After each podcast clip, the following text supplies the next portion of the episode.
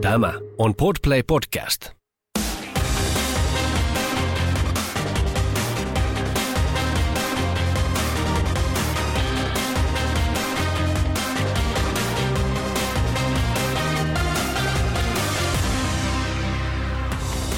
Heippa taas ja tervetuloa pahan äitipuolen seuraan. Viimeksi kuultiin Sofian tarina joka kyllä ainakin mulle valo uskoa siihen, että jos vanhemmilla ja aikuisilla on hyvä tahto ja puhtaat aikeet, niin kaikilla, mutta ennen kaikkea lapsilla on hyvä olla ja elää uusperhearjessa. Sofian tarina oli siitäkin mielenkiintoinen, että hänellä oli näkemystä uusperhearjesta ja uusperheestä sekä itse eroperheen lapsen näkökulmasta, että sitten myös itse uusperheen äitinä. Myös Sofia, kuten ekan jakson Sanna, päivitti podcastin julkaisun jälkeen jälkeen nykytilannettaan tähän tapaan.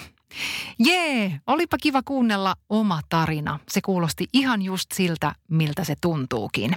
Nykytilanne on edelleenkin näin. Bonustytön äiti on minulle tärkeä ystävä ja tämä arki pyörii niin vankoissa urissa ja omalla painollaan, etten tähän lisäisi muuta.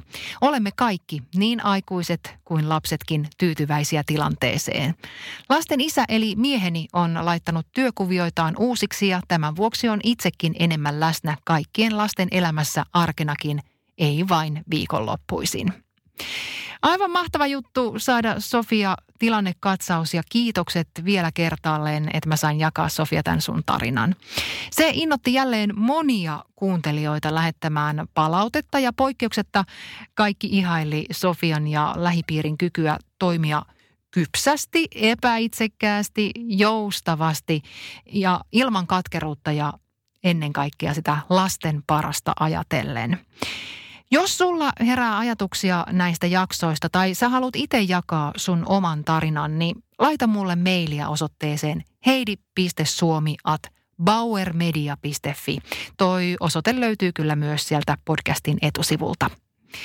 Ihan kohta otetaan käsittelyyn Kristiinan tarina ja sen jälkeen tätä tarinan problematiikkaa puidaan iskän istunnossa Jukka Lääverin kanssa, jotta saadaan tähän asiaan myös sitä isä- ja miesnäkökulmaa. Kristiinalla on pulmallinen tilanne, koska hän on yhtä aikaa vihanen ja kiitollinen samalle henkilölle. Itselläni on vain koiravauva. Miehelläni on kolme poikaa, 11-vuotiaat kaksoset ja 13-vuotias sekä aikuinen tytär. Pojat ovat meillä suurin piirtein puoliksi, miten kulloinkin äidin työvuorot ja parisuhdeelämä määrittävätkään. Äiti on se, joka päättää, kuinka me viisi muuta kuljetaan. Suhtautumiseni lapsiin on ollut aiemmin sellainen, etten lapsia itse halua. Enkä kuvitellut lainalapsiakaan koskaan elämääni huolivani. Toisin kuitenkin kävi, sain kolme ihanaa bonuspoikaa. Itse panostan heihin kuin olisivat omiani. Ensimmäiset kolme vuotta jaksoin kiltisti toteuttaa äidin tahtoa mitään mukisematta ja meillä olikin ehkä poikkeuksellisen avoin tapa hoitaa asioita. Ainakin näin olen saanut kuulla. Yhteistyömme lasten suuntaan päättyi kuitenkin, kun äiti alkoi sanelemaan meidän talon sääntöjä. Tai pikemminkin ilmoitti, että ei aio noudattaa niitä. Kyse oli siitä, että ilmaisimme, että meille ei pitäisi tuoda yöllä poikia tavaroita hakemaan, kun nukumme.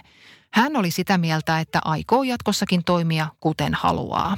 Tämä meni minusta liian pitkälle ja vaadin häneltä kunnioitusta meidän kotiamme ja minua kohtaan. Hän antoi sille arvoa yhtä paljon kuin ylipäätään tuntuu muille ihmisille antavan ja ilmoitti, ettei tarvitse lapsettomalta ihmiseltä kasvatusvinkkejä, jolloin minä ilmoitin olevani eri mieltä. Tämän jälkeen hän ulkoisti minut yhteisvanhemmuudesta. Oli sitä mieltä, että kaipaan mielenterveyshoitoa ja viestini pitäisi julkaista yleisöpalstalla, että kaikki saisivat nauraa minulle. Tämän nieleminen ilman, että sain puolustaa itseni, on ollut yksi elämäni vaikeimmista asioista. Liityin lapsettomat bonusäidit ryhmään saadakseni vertaistukea, mutta koin aivan päinvastaisen kokemuksen. Lapsettomat bonusäidit ryhmässä tunnutaan kokevan vihaa niin lapsia kuin eksää ja usein miestäkin kohtaan siksi, että lapset. Ja näin oman tilanteeni ehkä hiukan selkeämmin. Ei sillä, ei se tilanteestani yhtään helpompaa tee, Päinvastoin, mutta oma roolini selkiytyi itselleni paljon selkeämmin. Huomasin, että haluan nimenomaan olla äitipuoli.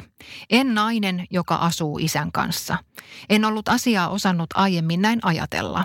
Toisaalta eksä, tämä nainen, jota kohtaan tunnen vihaa, jonkalaista en ole pitkään aikaan kokenut, on tehnyt aidosti minun roolistani helpomman. Se, mikä kaikkein eniten korpeaa, on, että saan oikeasti olla hänelle todella kiitollinen. Mikäli eksä olisi halunnut tehdä elämästäni hankalaa, hän olisi varmasti onnistunut siinä ja meidän roolimme perheenä, minun roolini äitipuolena, olisivat varmasti hyvin erilaiset. Kuka tietää, olisiko sitä enää? Se ristiriitainen tunne, kun tunnen tällä hetkellä, on todella kuormittava henkisesti. Olemme siis riidoissa, tai välit poikki, miten halutaankaan asia ilmaista. Haluaisin osoittaa hänelle, että se, mitä hän teki, on todella väärin. Hyvä ihminen ei toimi kuten hän. Hyvä ihminen ei käytä muita hyväksi kuten hän. Hyvä ihminen ei vähättele muita ja pidä itseään parempana – ja samaan aikaan olen kiitollinen siitä, että hän on mahdollistanut minulle tämän roolin, missä nyt olen. Miten kestää, että elämässä on ihminen, jonkalaista elämäänsä ei ikinä haluaisi ja samaan aikaan hänelle joutuu olemaan kiitollinen. Äitipuolen rooli on antoisin, mutta samalla kaikkein vaikein rooli.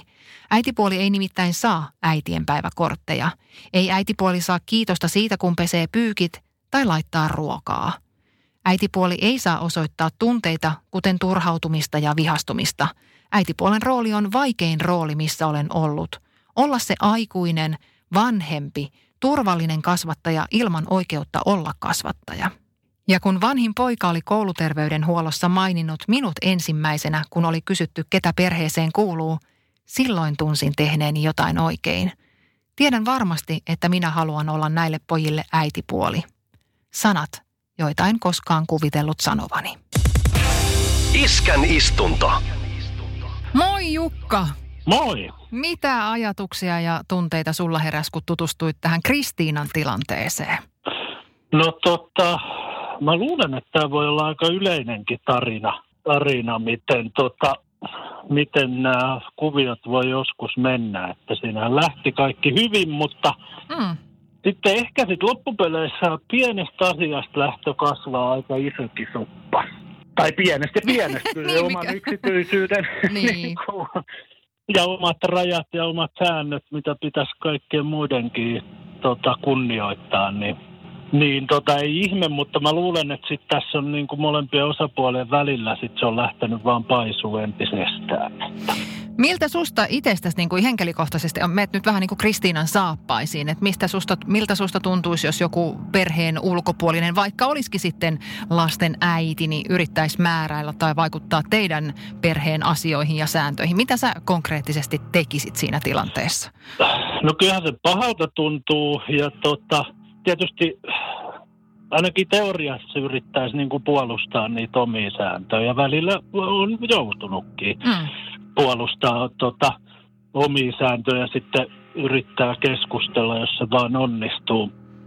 Ja sitten mä luulen, että tässäkin se voi kääntyä helposti niin esim. sitten tässä tämän eksän tai lasten äidin puolelta, että hän on niin kuin miten mä ajattelen, että hän ehkä niin kuin omat, omat tota, reaktiot – perustelee itselleen niin, että hänelle niin kuin ne omien lasten elämät ja, ja niihin liittyy, että hän vaan ajattelee niitä. Mm. Eikä sitten vaan vahingossa niin kuin senkin varjolla tulee sitten ehkä loukanneeksi toisen yksityisyyttä. Asia, jonka voi hyvin ajatella, että saattaa itsellekin käydä. Tuleeko sulle nyt mieleen joku esimerkki omasta elämästä, jossa sä oot joutunut tilanteeseen, että se oma käsitys siitä lasten parhaasta on täysin ristiriidassa oman ekspuolison kanssa? Ja jos sulla on joku tällainen tarina, niin kerro myös, että no, miten siitä selvittiin, jos selvittiin. niin, niin. No vähän ehkä tuohon liippaava sellainen tästä vähän aikaa, niin tota, asuttiin nykyisen puolison kanssa lähellä noita lasten kouluja. Mm. Ja me elettiin silloin molemmat vuorotöissä, että saatettiin niin kuin aamut olla, tota, aamut olla kotona. Ja sitten oli tällainen tilanne, tai toistu, että, että lapset saattoi ennen koulua, niin vaikka eivät olleet meillä, meidän viikon, niin tuli ennen koulua tota, meille. Ja, ja sitten tästä tuli sitten vähän, vähän sitten riitaa siitä, että me toivottiin, että, että vähintään ainakin ilmoitettaisiin, kun olisi tulossa. Että siinä jokainen ymmärtää, että tota, kaksi aikuista, jos se vapaa-aika sattuukin ole siinä aamulla, niin sitten ei tiedä mitä on käynyt, kun lapset on tulossa. Että tota, ihan niin kuin tälläkin voi ajatella ihan lasten parhaaksi, että tuota, ilmoittaa ennen kuin ne on tulossa. Että. Mä, mä tiedän, mistä sä puhut, vaikka et sitä suoraan sanokkaan, mutta että joo. Kyllä. joo. Eli siellä toisessa päässä äiti oli tietoinen kyllä siitä, että lapset tulee sinne, mutta ei ollut sitten niin jotenkin kieltänyt sitä erityisesti ja siitäkö Kyllä, eikä, ja, ja sitten nimenomaan se riita tuli siitä, että hänen, hänen mukaansa niin tota, ei haluaisi, tai että lapset saa tulla kotiinsa, koska haluaa, mikä on periaatteessa ihan niin kuin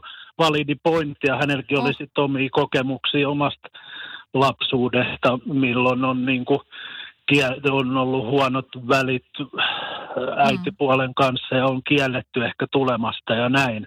Niin sitten tuli tavallaan se, se näkökulma siellä ja sitten näiden yhdistäminen, niin tota, niin se on vaikeaa. Niin, toihan on just sellainen tilanne, missä kumpikaan ei ole niin väärässä.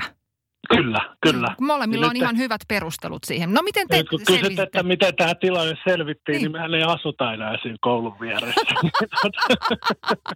oh, siihen oli syynsä, miksi te muutitte, niinkö? niin, niin. Ei, kyllä, kyllä mun mielestä se saatiin sitten kanssa puhumalla ja ainakin lapsille saatiin tota, mm. puhuttua, että, että, että, on kiva, että, tota, että soittaa. Ja mun mielestä sitten on nyt ihan viime ihan muistan niin kuin keskustelun lasten kanssa ihan viime aikoinakin, että on, on perustellut sitä, että minkä takia mun mielestä on niin kuin kohteliasta soittaa. Toki nyt esim. tälläkin viikolla, vaikka lapset ei ole meillä, niin pariinkin otteeseen joku on rampannut sisään, eikä siinä niin. se niin vakavaa sitten aina olekaan. Hei, kiitos Jukka jälleen kerran näistä iskan, iskän näkemyksistä ja kuullaan taas ensi kerralla. Ja hei, silloin onkin muuten vuorossa uusperhe isän tarina. No niin, loistavaa.